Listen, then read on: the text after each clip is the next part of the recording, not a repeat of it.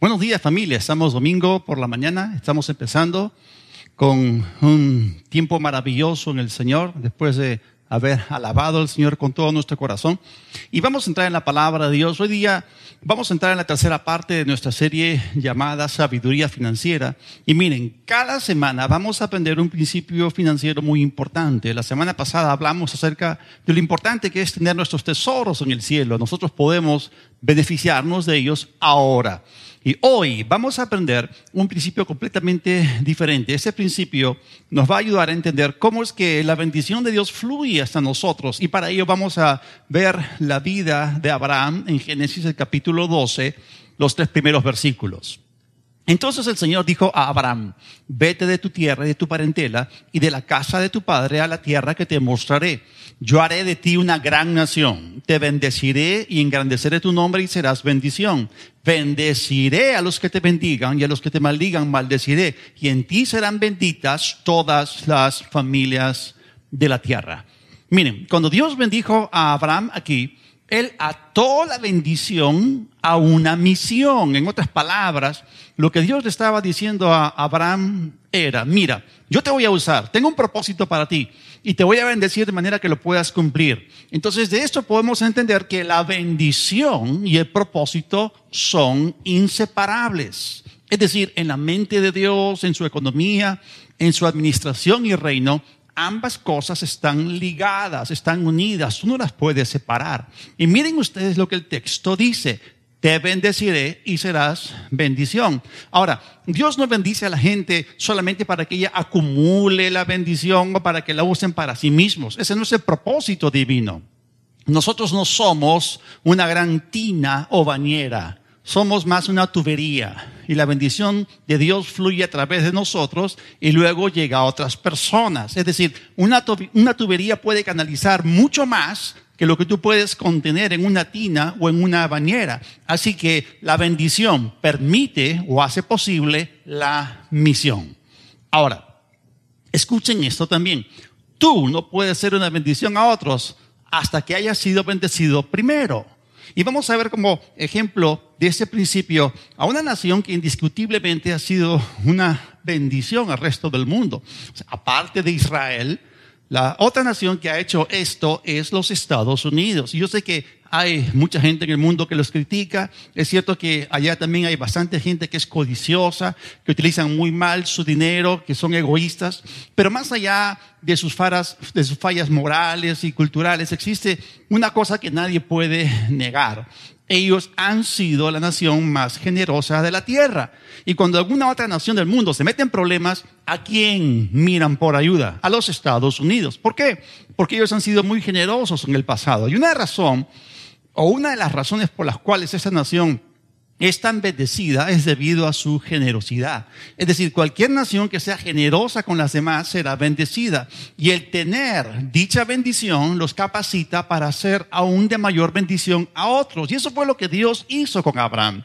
Tú no puedes ser de bendición a otros hasta que primero hayas sido bendecido. Tú no puedes dar lo que no tienes, así de sencillo. Ahora, la misión que Dios le dio a Abraham fue articulada o claramente expresada mediante la frase, haré de ti una gran, gran nación. Es decir, tu primer propósito será el establecimiento de una nación, una nación singular, especial, escogida. Y luego le dijo, engrandeceré tu nombre y en ti serán benditas todas las familias de la tierra. Y esto más adelante se hizo extensivo a todas las naciones de la tierra. Ahora, esto no ocurrió de inmediato. Este era un largo proceso, pero poco a poco, con el paso del tiempo, se hizo evidente que esto empezó a manifestarse hasta que finalmente todo lo que Dios habló acerca de Abraham se cumplió. Y esto fue de bendición al mundo entero. En otras palabras, Dios tenía la expectativa de que Abraham compartiese con otros la bendición que había recibido de él. Es decir, Dios te bendice para que tú puedas dar parte de dicha bendición a otros. Tú no recibes la bendición para que la acapares o te quedes con toda ella. Tú recibes la bendición para ser generoso con otras personas. Ahora, la primera bendición que Dios dio a Abraham fue la bendición de tener un hijo. Por supuesto, que Dios lo bendijo financieramente, pero lo más importante que Dios le dio a Abraham fue su hijo Isaac. Y él le dio a su hijo de una manera sobrenatural. Él tenía 100 años de edad, Sara tenía 90 años cuando Isaac nació. Es decir, Dios manejó esto de una manera tan sabia, tan estratégica, que se hizo evidente que este nacimiento fue completamente sobrenatural. Es decir, era imposible para el hombre, pero Dios lo hizo posible. No solamente ellos sabían que Isaac nació de manera sobrenatural. Este hecho pronto se hizo conocido entre los demás y los demás se quedaron impactados, se quedaron sorprendidos. Ahora, Abraham y Sara al mismo tiempo sabían en su corazón que había un propósito divino en su hijo. ¿Y cuál fue este propósito? Vamos a regresar a Génesis, al capítulo 22, y vamos a leer los versículos del 15 al 18. Luego el ángel del Señor volvió a llamar a Abraham desde el cielo. El Señor dice, ya que me has obedecido y no me has negado ni siquiera a tu hijo, tu único hijo, juro por mi nombre que ciertamente te bendeciré, multiplicaré tu descendencia hasta que sea incontable como las estrellas del cielo y la arena a la orilla del mar. Tus descendientes conquistarán las ciudades de sus enemigos y mediante tu descendencia todas las naciones de la tierra serán bendecidas. Todo eso porque me has obedecido. Ahora, ¿de qué se trata todo esto? El proceso completo de la relación de Dios con Abraham estaba basado, estaba basado en un contrato que era muy conocido en el mundo antiguo. Dios hizo un pacto de sangre con Abraham. Y cuando la ceremonia de pacto de sangre era realizada entre dos partes pactantes, todo se empezaba con un sacrificio. Así que Dios le dijo a Abraham que le ofreciese una serie de sacrificios. De hecho, todos los sacrificios que Abraham presentó fueron más adelante prescritos en la ley de Moisés. Pueden leer el primer capítulo de Levítico acerca de esto. Ahora, entre ellos, entre dichos animales, había un becerro, una cabra, un carnero, una tórtola y un pichón. Él partió los animales por la mitad, exceptuando las aves, y puso en el suelo una mitad enfrente de la otra. Ahora, en la ceremonia del pacto, a Abraham le tocaba pasar por medio de dichos animales. Y eso fue lo que él pensó que haría. Pero antes que Abraham empezase a transitar por ese sendero marcado por esta pila de animales muertos y la sangre derramada, Dios lo puso a dormir. Y en vez de que fuese Abraham, Dios mismo caminó por dicho sendero. Esta era la ceremonia de un pacto de sangre y los hombres la realizaban todo el tiempo. Ahora, en aquellos días era muy común entre los hombres que los jefes de dos tribus o dos clanes viniesen e hiciesen un pacto ofreciendo animales como sacrificio. Era en ese momento que ambos transitaban por ese sendero de sangre y ahí se juraban lealtad el uno para con el otro. Y el eslogan que ellos utilizaban, la frase que ellos utilizaban era la siguiente, todo lo que yo tengo es tuyo. Si me necesitas para algo, yo vendré. Y si tú me llamas, yo te responderé. Si eres amenazado, yo voy a ayudarte. Y es así como ellos se juraban el uno al otro. Ahora, había casos en los cuales una tribu era más débil que la otra, pero era muy especial porque tenía activos y habilidades que la primera no poseía. Entonces, ambas tribus venían y compartían sus posesiones, de modo que si la tribu más débil era atacada, la otra venía en su defensa. Pero la tribu más débil le suplía a la otra algo que ellos no tenían. Y eso fue exactamente lo que ocurrió entre Dios y Abraham. Así que Dios quería hacer un trato con un hombre en la tierra en el cual él pudiese confiar. Y quería que ese hombre le diese su hijo.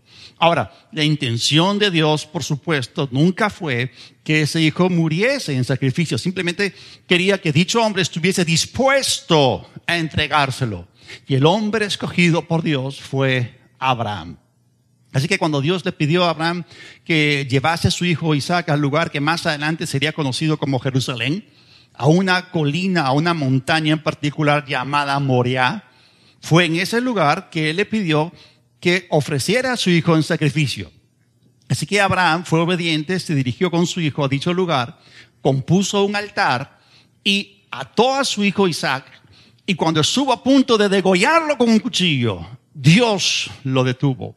Y con este acto de obediencia, él demostró que estaba dispuesto a cumplir su parte en el pacto. Abraham procedió de este modo simplemente porque en ese punto de su vida ya había caminado tantos años con Dios, ya había llegado a conocerlo a él y a reconocer su voz, sabiendo que Dios había sido cada vez fiel, que él había cumplido su palabra. Así que él sabía que si Isaac moría, Dios mismo lo iba a resucitar para poder cumplir todo lo que había prometido a través de él. Ahora, hay algunos que dicen que Isaac en ese punto de su vida tenía unos 25 años de edad, otros dicen que esto ocurrió cuando tenía 33 años de edad, pero lo importante aquí es que para ese momento en la vida de Abraham, él ya conocía muy bien el carácter de Dios. Sabía que Dios no le iba a pedir algo que le había dado y que venía acompañado de una promesa. Y la promesa era que en Isaac te será llamada de descendencia. Ahora, el libro de Hebreos nos aclara este misterio. Allí se nos dice que Abraham sabía que si Isaac moría, Dios lo resucitaría. Y eso fue lo que Abraham creyó. Esa fue la fe de Abraham. Ahora, aprendamos algo. Abraham con todo esto perdió todo el temor de darle a Dios lo más precioso que él tenía. Y eso es muy importante. Demasiados cristianos tienen temor de darle a Dios, porque ven en ello una pérdida, tienen temor de no recuperar lo que le entregaron a Él. Y esta es la idea detrás de este sacrificio. Es decir, tú no puedes darle algo a Dios sin después recuperarlo y con creces. Y por eso, tú no debes considerar como pérdida cualquier cosa que le des a Dios, sino más bien como ganancia. Ahora, nosotros sabemos por la historia de Génesis 22 que Dios le devolvió a Abraham, su hijo, inmediatamente, ileso, no sufrió ningún daño, porque Dios mismo lo detuvo de hacer el sacrificio. Sin embargo, miren lo que Dios dijo acerca de Abraham, debido a que me obedeciste. Abraham, aunque no pudo consumar el sacrificio porque Dios mismo lo detuvo, ah, pero Dios dijo esto, cuando le dijo, me obedeciste, Dios dijo esto porque en su corazón Abraham había hecho lo que Dios le había mandado. Dios vio la intención de su corazón. Así que Abraham estuvo completamente dispuesto, totalmente dispuesto a entregar a su hijo porque Dios se lo había pedido. Y ahora Dios le prometió que lo iba a bendecir con abundancia. Ahora, ¿por qué? Porque Abraham, con ese acto de obediencia, acababa de cimentar un trato que le permitiría a Dios recuperar la tierra y la humanidad. Es decir, debido a que Abraham, un ciudadano legal de la tierra, que estaba en pacto con Dios, estuvo dispuesto a entregar su hijo a Dios, esto capacitó a Dios legalmente para que él pudiese entregar a su hijo por el hombre para rescatarlo. Ahora, entendamos algo. Satanás nunca podrá acusar a Dios de que él entró en el escenario humano ilegalmente. Y aunque sabemos que Dios no es un ciudadano legal de la tierra, sino del cielo, debido a que tenía un pacto con Abraham, y ya que un pacto es un intercambio, esto lo capacitó legalmente y le dio a él el derecho de enviar a su Hijo Jesucristo al mundo. Y eso fue lo que ocurrió aquí. Hubo un intercambio legal a través de dicho pacto. Y nosotros sabemos que Jesús entró en este mundo por la puerta o entrada legal llamada el nacimiento. Él entró aquí en este mundo como un hombre perfecto, con derechos aquí, como ciudadano legal de la tierra, y vino en representación de Dios para recuperar lo que Adán había perdido. Y Jesús calificaba legalmente y moralmente para hacerlo. Ahora, ¿por qué tuvo que ser este conducto de un pacto de sangre? Miren, Satanás, que a través del pecado de Adán se convirtió en el príncipe de este mundo, en el Dios de este siglo, y quien recibió la autoridad de manos de Adán sobre la tierra para reinar mediante la muerte sobre toda la humanidad. Él es un ángel caído que ha interferido desde el principio de la humanidad en la relación entre Dios y el hombre. Nosotros sabemos que él entró en el huerto para tentar a Adán y Eva. Él es un invasor indeseable, es un intruso ilegal que vino para hurtar, matar y destruir todo lo bueno que Dios hizo en la tierra. Y Él a lo largo de la historia ha hecho esto una y otra vez. Nosotros sabemos que Dios estableció la nación de Israel y Satanás se apareció para tentarlos con la idolatría y con toda clase de maldad que formaba parte de las naciones paganas a su alrededor. Sabemos que Dios salvó las naciones ah, de la tierra de una grave hambruna en los días de José en Egipto. Eh, Dios le dio a José sabiduría y favor delante del faraón. Y eso fue de tremenda bendición. Las naciones fueron salvas de perecer. Pero ¿qué ocurrió después? Satanás aparece en escena y levanta a un faraón que no conocía a José. Y este faraón esclavizó al pueblo de Dios. Entonces vemos en la historia que cada vez que Dios hacía algo para bendecir a su pueblo, Satanás saltaba en medio de todo ello para estorbar. Así que Dios hizo algo que Satanás no pudo frenar. Es aquello que nosotros hemos llamado un pacto de sangre.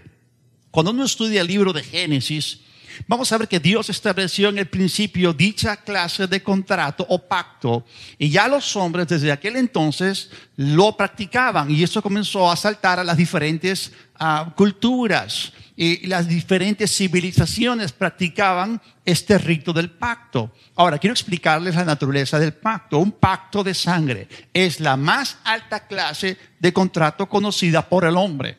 Y Dios la escogió para entrar en una relación singular con Abraham que sería de carácter inquebrantable. Y todo esto requería que sangre fuese derramada para que fuese sellado. Y saben que Satanás no pudo detener a Jesús de derramar su sangre en el monte Moria hace dos mil años. Cuando Jesús derramó su sangre en la cruz por nosotros, lo hizo exactamente en el mismo lugar donde Abraham estuvo dispuesto a ofrecer a Isaac. Y Jesús en la tierra no solamente era el Hijo de Dios, sino que también Él era el Hijo de Abraham.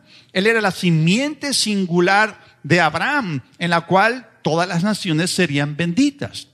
Vemos aquí que Jesús era representativo de ambas partes. Así que de esa manera Dios trajo bendición a todo el mundo. Y aquí vemos la derrota de Satanás, es decir, el derramamiento de la sangre de Jesús trajo a la tierra el establecimiento de un nuevo pacto de sangre con la humanidad, conocido como el nuevo pacto, y eso garantiza nuestra victoria sobre Satanás y sobre la muerte espiritual. Ahora, cuando tú sabes que si le das algo a Dios, te será devuelto, entonces pierdes completamente el temor de darle cualquier cosa que Él te pida. Ahora, sigamos hablando acerca de Abraham. Recuerden que la bendición está ligada, está unida al propósito y a la misión. Y debido a que Abraham entendió el propósito de Dios, entonces él creyó en la misión y cooperó con la misión, contribuyó con ella a través de todos los recursos y riquezas que Dios le había dado. Ahora, desde ese momento en que Dios hizo las promesas a Abraham, Abraham se convirtió en una presa fácil. ¿A qué me refiero con todo esto? Satanás sabía que Dios había prometido estas cosas a Abraham. Así que las tribus y pueblos que habitaban alrededor de Abraham no eran buenas personas, era gente malvada, era perversa. La Biblia nos dice que eran extremadamente impíos. Pero ninguno de ellos se atrevió a atacar a Abraham porque Abraham se volvió fuerte. ¿Sabían ustedes, y pueden leer esto en Génesis capítulo 14, ¿sabían ustedes que él tenía en su casa 318 criados o siervos nacidos allí y adiestrados para ser guerreros, ellos vivían con él. Ellos eran sus pastores, tenían sus familias. Y cuando su sobrino Lot fue capturado por los reyes de Oriente, Abraham fue detrás de ellos con estos 318 hombres y junto con otros amigos suyos, y ellos derrotaron a esos reyes y recuperaron a Lot todo el botín. Es decir, Dios les dio una tremenda victoria. Así que nadie se quería meter con Abraham. Más adelante, cuando Sara murió y Abraham necesitó comprar una cueva para sepultar a su esposa, los eteos le dijeron, tú eres un poderoso príncipe de Dios entre nosotros. Así fue que él compró la cueva de Macpela. Así que la gente alrededor de Abraham lo respetaban, le tenían temor. Ahora, escúcheme bien, si Abraham no hubiese sido fuerte, nunca habría podido cumplir lo que debía hacer. Por eso Abraham tenía que ser fuerte, tenía que ser rico, tenía que ser poderoso. Escuchen esto. Esta es justamente la razón por la cual la nación de Israel en la actualidad es tan rica, tan fuerte y poderosa. Si no fuese así, sus enemigos los habrían destruido hace rato. Pero ellos tienen que ser fuertes para cumplir con el propósito de Dios. Ahora, volvamos a Abraham. Si Abraham no hubiese sido rico, ¿cómo iba a mantener, cómo iba a pagarles a todos esos cientos de criados o siervos que trabajaban con él y que tenían familias? Así que Abraham tenía que ser bendecido para cumplir con el propósito de Dios. Y quiero mostrarles aquí en la palabra de Dios una descripción de la riqueza de Abraham. Y vamos a Génesis capítulo 13, el versículo 2.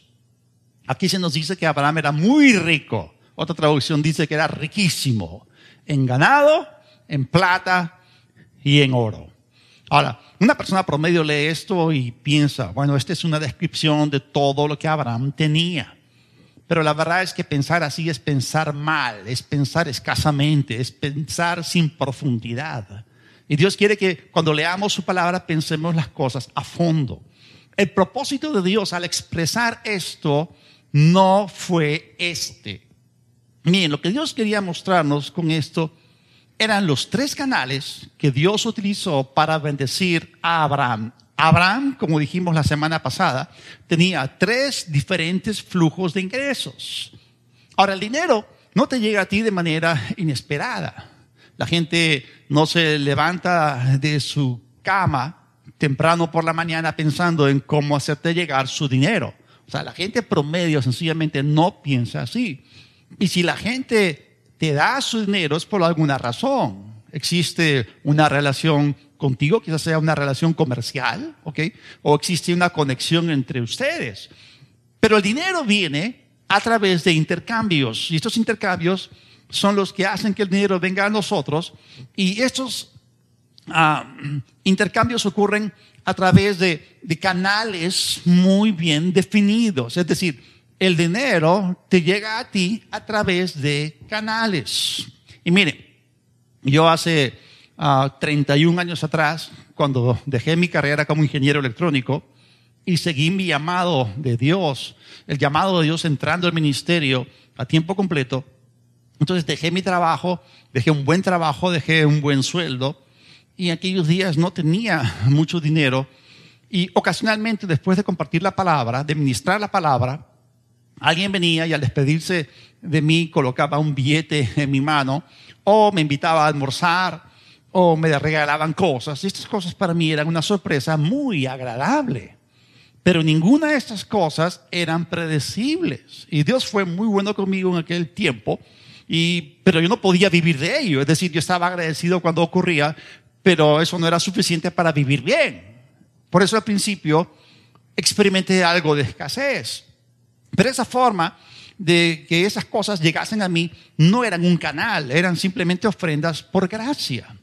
Y siempre nosotros habíamos escuchado testimonios y, seguramente ustedes lo han escuchado acerca de testimonios financieros que ocurrían con ciertas personas y, eso es maravilloso. Hay gente que, que cuenta cómo sobrenaturalmente les supleó, pero esta nunca fue la preferencia de Dios. Es decir, la preferencia, la elección de Dios, lo óptimo de Dios no es que tú vivas por los milagros financieros. Escúchenme bien. Dios prefiere darte un flujo de ingresos constante y predecible. Porque la gente que vive dependiendo de milagros financieros es gente que tiene picos y valles, tiene subidas, tiene bajadas. Es decir, cuando se les acaba el dinero que alguien les ofrendó, entran en desesperación, no pueden pagar sus cuentas a tiempo y justo antes que les vayan a cortar el teléfono o la luz, llega otro milagro y sienten ah, alivio, ¿no? Pero Dios tiene un plan muchísimo mejor que ese. Escúcheme bien, yo no estoy diciendo que Dios no puede hacer milagros, porque los hace y yo los he experimentado. Pero Dios alimentó así a Israel en el desierto. Él prefiere darte a ti una fuente de provisión constante y segura, acompañada de mucha paz y sin nada de ansiedad. Ahora, ¿cómo sabemos nosotros que esta es la verdad? ¿Cómo sabemos que esto es parte de la cultura financiera de Dios o del sistema del reino de Dios? Porque la Biblia lo enseña. Así que vamos a extraer juntos sabiduría financiera de las escrituras. Por ejemplo, si al frente de tu casa hay una gran planta de energía eléctrica, eso no significa que tú tendrás por inducción electricidad de manera automática. Es decir, la electricidad tiene que llegar a tu casa a través de canales. Esos canales se llaman cables, son conductores de flujo eléctrico. Si no hay cables, simplemente no tienes corriente. Ahora, es muy beneficioso, muy provechoso para nosotros pensar en el dinero, así como pensamos acerca de la electricidad. Así como la electricidad fluye a través de cables y llega a tu casa, también el dinero llega a ti a través de canales. Y mucha gente tiene grandes conflictos cuando se ponen a pensar en maneras posibles de ganar dinero. Miren, en nuestra nación, en el Perú, hace más de, digamos, unos 150 años atrás, no teníamos en el país electricidad ni tampoco líneas de transmisión. Hubiese sido muy tonto tratar de ir a conseguir electricidad la electricidad, por supuesto que existía en el mundo físico, pero no estaba siendo transmitida a través de canales o líneas de transmisión. Aún no estaba llegando ni a las casas ni a los negocios. Era parte del mundo físico, pero no estaba disponible como un recurso utilizable como ahora. Ahora, todos nosotros estamos familiarizados con la dinámica del asunto, sabemos cómo funciona. Todos sabemos que la corriente circula a través de cables eléctricos todo el tiempo, estamos enchufando y desenchufando dispositivos y cables. Otro ejemplo es que la sangre que nuestros órganos y tejidos necesitan para subsistir llega a ellos a través de canales llamados venas, arterias, tenemos también vasos capilares y de la misma forma el agua que llega a nuestras casas lo hace a través de canales llamados tuberías. Así que Dios quiere que nosotros aprendamos cómo las cosas nos llegan a nosotros a través de canales para que podamos tener un flujo constante de ingresos. Sería terrible vivir dependiendo de la misericordia de la planta de energía local y que bueno, de, vez en cuando te cae un poco de chorro de corriente y disfrutas de ella por media hora al día. Sería terrible que tú puedas solamente disfrutar de agua, agua potable, por una hora diaria. Y eso no es lo ideal. Nosotros tenemos un flujo continuo de electricidad y de agua en nuestras casas. Y eso nos da a nosotros una tremenda tranquilidad. Ahora, vamos a ver que esto es lo que la Biblia enseña. Vamos a Malaquías, el capítulo 3, en el versículo 10. Y como eh, vamos a ver aquí que Malaquías está hablando acerca del dinero, está hablando acerca del diezmo, está hablando acerca de ofrendas. Malaquías 3:10 dice, traigan todo el diezmo al tesoro y haya alimento en mi casa. Pruébenme en esto, ha dicho el Señor de los ejércitos, si no les abriré las ventanas de los cielos y derramaré o vaciaré sobre ustedes bendición hasta que sobreabunde. Ahora, cuando Malaquías nos habla en ese pasaje acerca de honrar a Dios con los diezmos, o sea, Dios mismo promete que Él abrirá las ventanas de los cielos. Miren, las ventanas son los canales o las vías a través de las cuales Dios dijo que derramaría bendición a aquellos que son fieles diezmadores. O sea, aquí está hablando acerca de canales. Cuando nosotros miramos una ventana, no pensamos en ella como un canal, pero una ventana sí es un canal, porque una ventana es un pasaje desde una dimensión exterior hacia una dimensión interior. Y cuando hablamos acerca de pasaje, estamos hablando de algo que permite el flujo de ciertas cosas. Hay ciertas cosas que pasan, un pasaje por donde se transita, donde hay un flujo. Bien, es decir, hay cosas que se mueven o fluyen a través de las ventanas. La luz ingresa a través de las ventanas. El aire fresco ingresa a través de ellas. Y a veces hay gente que se mete a una casa por la ventana o sale por la ventana. Así que una ventana es un pasaje, es un canal.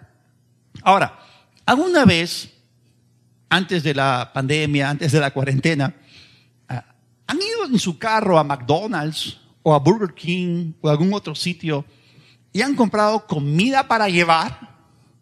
¿Cómo es que te la entregan? Bueno, ellos tienen una ventanilla, a través de una ventanilla, a través de una ventana. Entonces ahí hay un canal para que puedas recibir la comida que has comprado. Entonces ya están ustedes convencidos de que una ventana es, también un canal. Y Dios lo dijo, entonces es cierto. Tu trabajo mismo es un canal que Dios, quien es tu fuente, utiliza para bendecirte. Ahora, si todas estas cosas pasan a través de esta clase de ventanas naturales, cuanto más la bendición de Dios puede llover sobre nosotros a través de las ventanas de los cielos. Ahora, sigamos hablando acerca de Abraham en Génesis 13, en el versículo 2. Dijimos que Abraham era muy rico o riquísimo en ganado, en plata y en oro. Y aquí vemos que Abraham tenía tres diferentes canales o flujos de ingresos, ganado, plata y oro. Ahora, existe una clave escondida acerca de cómo Abraham tenía una economía tan sólida cuando él vivía en medio de la nada. O sea, ¿cómo es que Abraham llegó a tener una prosperidad a prueba de recesión? Porque sabemos que Abraham no vivía en una ciudad. Es más, él nunca vivió allí, sino él vivió, él moró en tiendas donde quiera que fue. Él no estaba en medio de una gran área urbana en la cual se podía comerciar con oro o con plata. No, eh, es fácil eh, ver cómo él era rico en ganado. Pero ¿qué acerca del oro y de la plata? ¿Cómo los conseguía? Entendamos algo, seamos históricamente correctos, geográficamente correctos. Abraham vivía junto a la ruta de caravanas más transitada del mundo de aquel entonces. Es decir, eh, ustedes podían ver allí que había riqueza viniendo de Asia, viniendo desde Europa, y ellos atravesaban en sus caravanas la línea costera de la tierra de Canaán en su ruta, yendo en dirección hacia Egipto. Y mayormente la gente que venía, venían eh, eh, mayormente en camellos, quizás ellos también utilizaban burros, probablemente utilizaban algún tipo de carruaje con sus mercancías, pero una de las cosas que ellos necesitaban más era agua. Y cuando leemos el libro de Génesis, una de las cosas que leemos acerca de Abraham es que él cavaba pozos en toda esa área.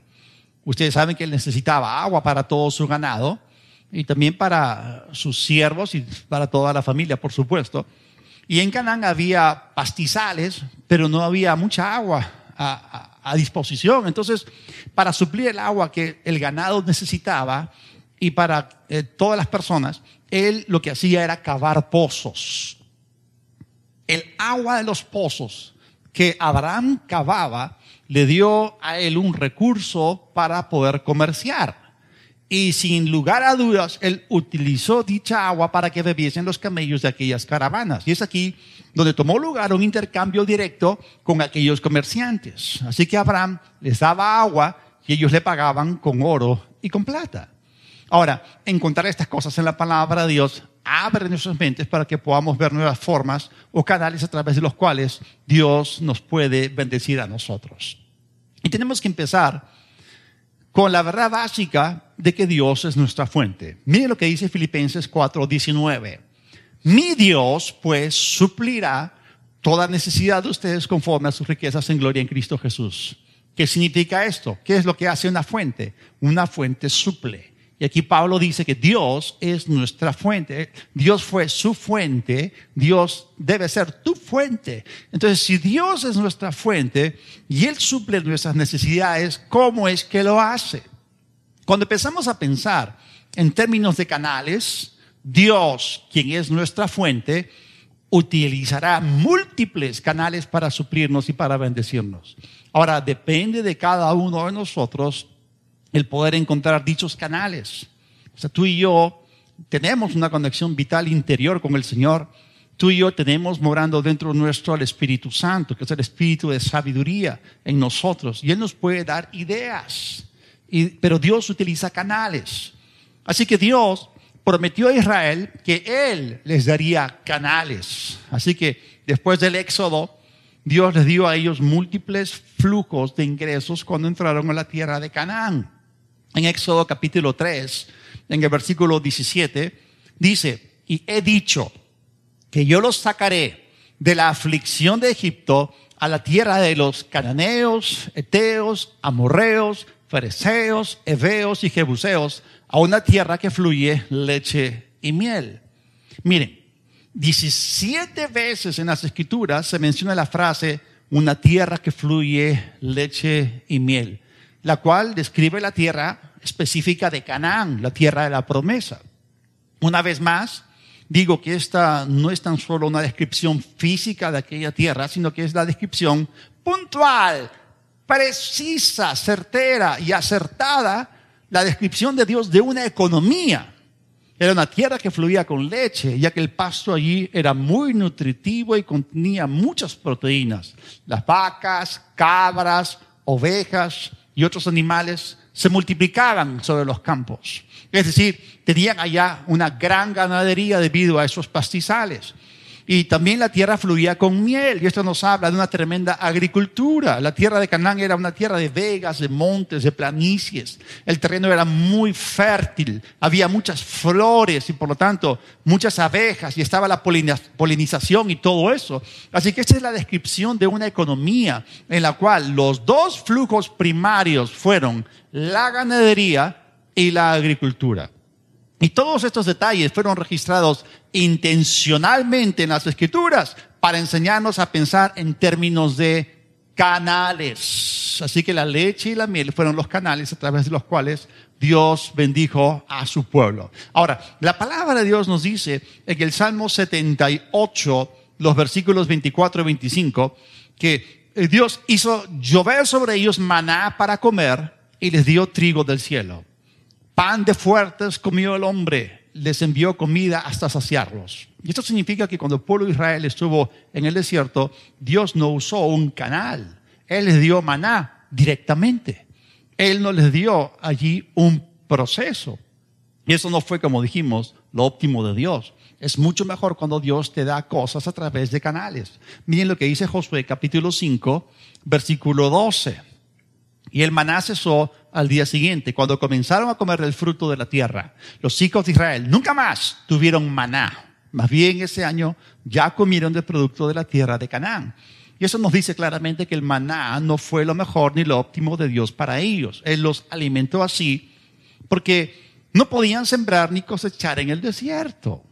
Ellos deambulaban en el desierto, no tenían dónde conseguir comida y Dios milagrosamente, porque Él es fiel, Él es bueno, es generoso, lo sostuvo bajo dichas condiciones puntuales. Pero cuando las condiciones cambian, entonces tenemos que entender cuál es lo óptimo de Dios. Y es cierto, o sea, Dios es un Dios de misericordia. Él alimenta a la gente que no tiene la más mínima idea de cómo viene el dinero. Y por eso nosotros creemos en ayudar a la gente que no tiene medios. Pero no puedes ayudar a la gente que carece de medios si tú no tienes recursos primero. Ahora, con respecto a la gente que no sabe nada acerca del dinero, si el dinero sigue siendo para ellos un misterio, nunca tendrán suficiente dinero. Por otro lado, la gente que entiende el dinero, la gente que entiende cómo funciona el dinero, siempre tendrá más dinero que las demás. Ahora, escuchen bien, los canales naturales de provisión y bendición que Dios dio al pueblo de Israel fueron superiores a lo que ellos tuvieron cuando recibían maná sobrenaturalmente. Ahora entendamos una cosa. A veces los canales que Dios nos da simplemente se secan. Esto es cierto, esto ocurre. Y quizás Dios te ha dado un excelente trabajo, es un canal que Dios está utilizando para proveerte, pero después de repente pasa algo y se seca. Y la verdad es que en ese mundo los canales naturales se secan. Miremos esa historia en la Biblia para aprender este principio. Primera de Reyes 17, del 1 al 7. Entonces Elías el tisbita, que era uno de los moradores de Galaad, dijo al rey Acab, vive el Señor Dios de Israel, a quien sirvo, que no habrá rocío ni lluvia en estos años, sino por mi palabra. Entonces la palabra del Señor vino a él diciendo, apártate de aquí y dirígete al oriente y escóndete junto al, arroyo de Kerit, que está frente del Jordán. Y sucederá que beberás del arroyo y yo he mandado los cuervos que te sustenten allí. Elías fue e hizo conforme a la palabra del Señor y fue y habitó junto al arroyo de Kerit, que está frente del Jordán. Y los cuervos le traían pan y carne por la mañana y pan y carne por la tarde. Y él bebía del arroyo. Noten ustedes que este era un flujo constante. La provisión de Dios era continua. Tremendos estos cuervos. Fueron muy obedientes a la palabra de Dios. Pero sucedió que después de algunos días se secó el arroyo porque no había llovido en la tierra. Así que ese canal, maravilloso canal provisto por Dios, constante, fluido, milagroso, simplemente se secó. Y hay veces que las cosas que Dios utilizó en el pasado para bendecirnos se secan, no funcionan más. Y lo peor que tú y yo podemos hacer es mirar al pasado, mirar atrás, lamentarnos o quejarnos y desear volver allí al pasado. No, no, no, no. Nosotros tenemos que volver a mirar a Dios nuevamente porque Él es nuestra fuente y Dios, nuestra fuente, nunca se seca. Él tiene para ti otro canal listo para la estación en la cual te encuentras en este momento. Ahora, miren lo que Dios le dijo al profeta después de que ese canal natural se secó. Seguimos en Primera de Reyes 17, vamos a los versículos 8 y 9. Entonces la palabra del Señor vino a Elías diciendo, levántate y ve a Sarepta de Sidón y habita allí. He aquí que yo he designado allí a una mujer viuda para que te sustente. ¿Se acuerdan ustedes que la semana pasada hablamos acerca de esta historia? Cómo ella le hizo una torta al profeta para que él comiese primero y ella lo hizo. Y sabemos que la harina no faltó ni tampoco el aceite hasta que la sequía y la hambruna cesaron. Una pregunta. ¿Cuidó la viuda de Elías? La respuesta es sí. ¿Cuidó Elías de la viuda? La respuesta también es sí. ¿Por qué? Porque aquí hubo un intercambio. Y dicho intercambio creó un canal, un canal de provisión para el resto de esa estación de escasez. Así que esta es la forma en la cual nosotros tenemos que pensar acerca de nuestro dinero. ¿Qué es lo que yo tengo que la gente quiere? Porque hemos dicho que cuando la viuda habló acerca de la harina y el aceite que, que, tenía, quizás ella pensó que esto era muy poco o era insignificante, pero eso que tuvo en sus manos fue suficiente para que Dios pudiese hacer algo tremendo. Entonces, a veces pensamos que porque lo que tenemos es pequeño, entonces es insignificante o insuficiente, pero bajo los términos de Dios no es así. Entonces tú tienes que pensar en esos términos. ¿Qué es lo que yo tengo que la gente quiere? Qué es lo que yo tengo que la gente necesita. Así que en vez de levantarte en la mañana pensando, yo día, ¿cómo le hago? ¿Cómo voy a ganar dinero? En vez de eso piensa, ¿qué es lo que yo tengo? ¿Qué es lo que yo poseo? ¿Qué es lo que me distingue?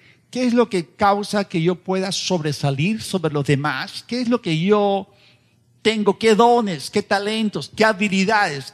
¿Qué recursos tengo yo para ofrecer al mundo? Es decir, ¿qué es aquello que yo tengo o poseo por lo cual la gente está dispuesta a pagarme dinero?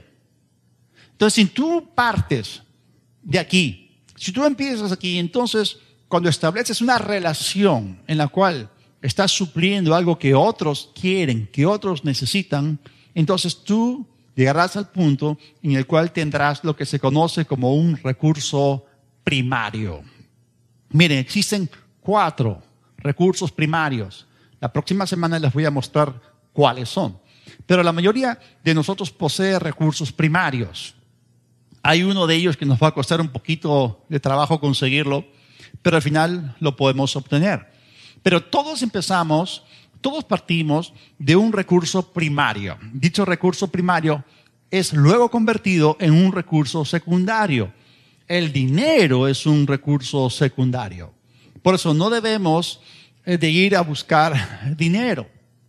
Nosotros salimos y decimos, tengo en mis manos este recurso primario, te lo intercambio por cierta cantidad de dinero. Y es así como la economía de este mundo funciona. Ese intercambio crea para ti un canal. Y nosotros sabemos que Dios le dio a Abraham canales. Y los canales que él tenía los intercambió por dinero. Y eso es lo que tú y yo debemos hacer. Quizás tú ya has estado haciendo esto en cierta manera, pero entender este concepto te va a ayudar a verlo bajo una diferente óptica. Y esta es la forma o la manera de Dios de traerte bendición. Esta es la manera en la cual Dios uh, piensa y obra. Ahora, termino con esto.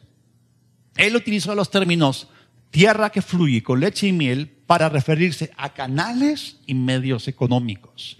Así que el principio más importante con el que quiero dejarlos hoy es que Dios, quien es nuestra única e inagotable fuente, Él ha escogido bendecirnos a través de canales.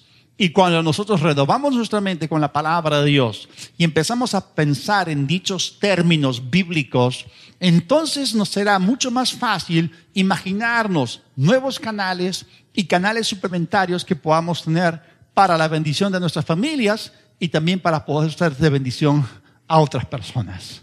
Amén. Vamos a orar. Padre, en el nombre de Jesús te pido que tú avives en nosotros el espíritu de sabiduría y de revelación para que eh, aquellos que hemos escuchado tu palabra, Señor, eh, podamos ser sorprendidos con ideas que nunca cruzaron nuestras mentes.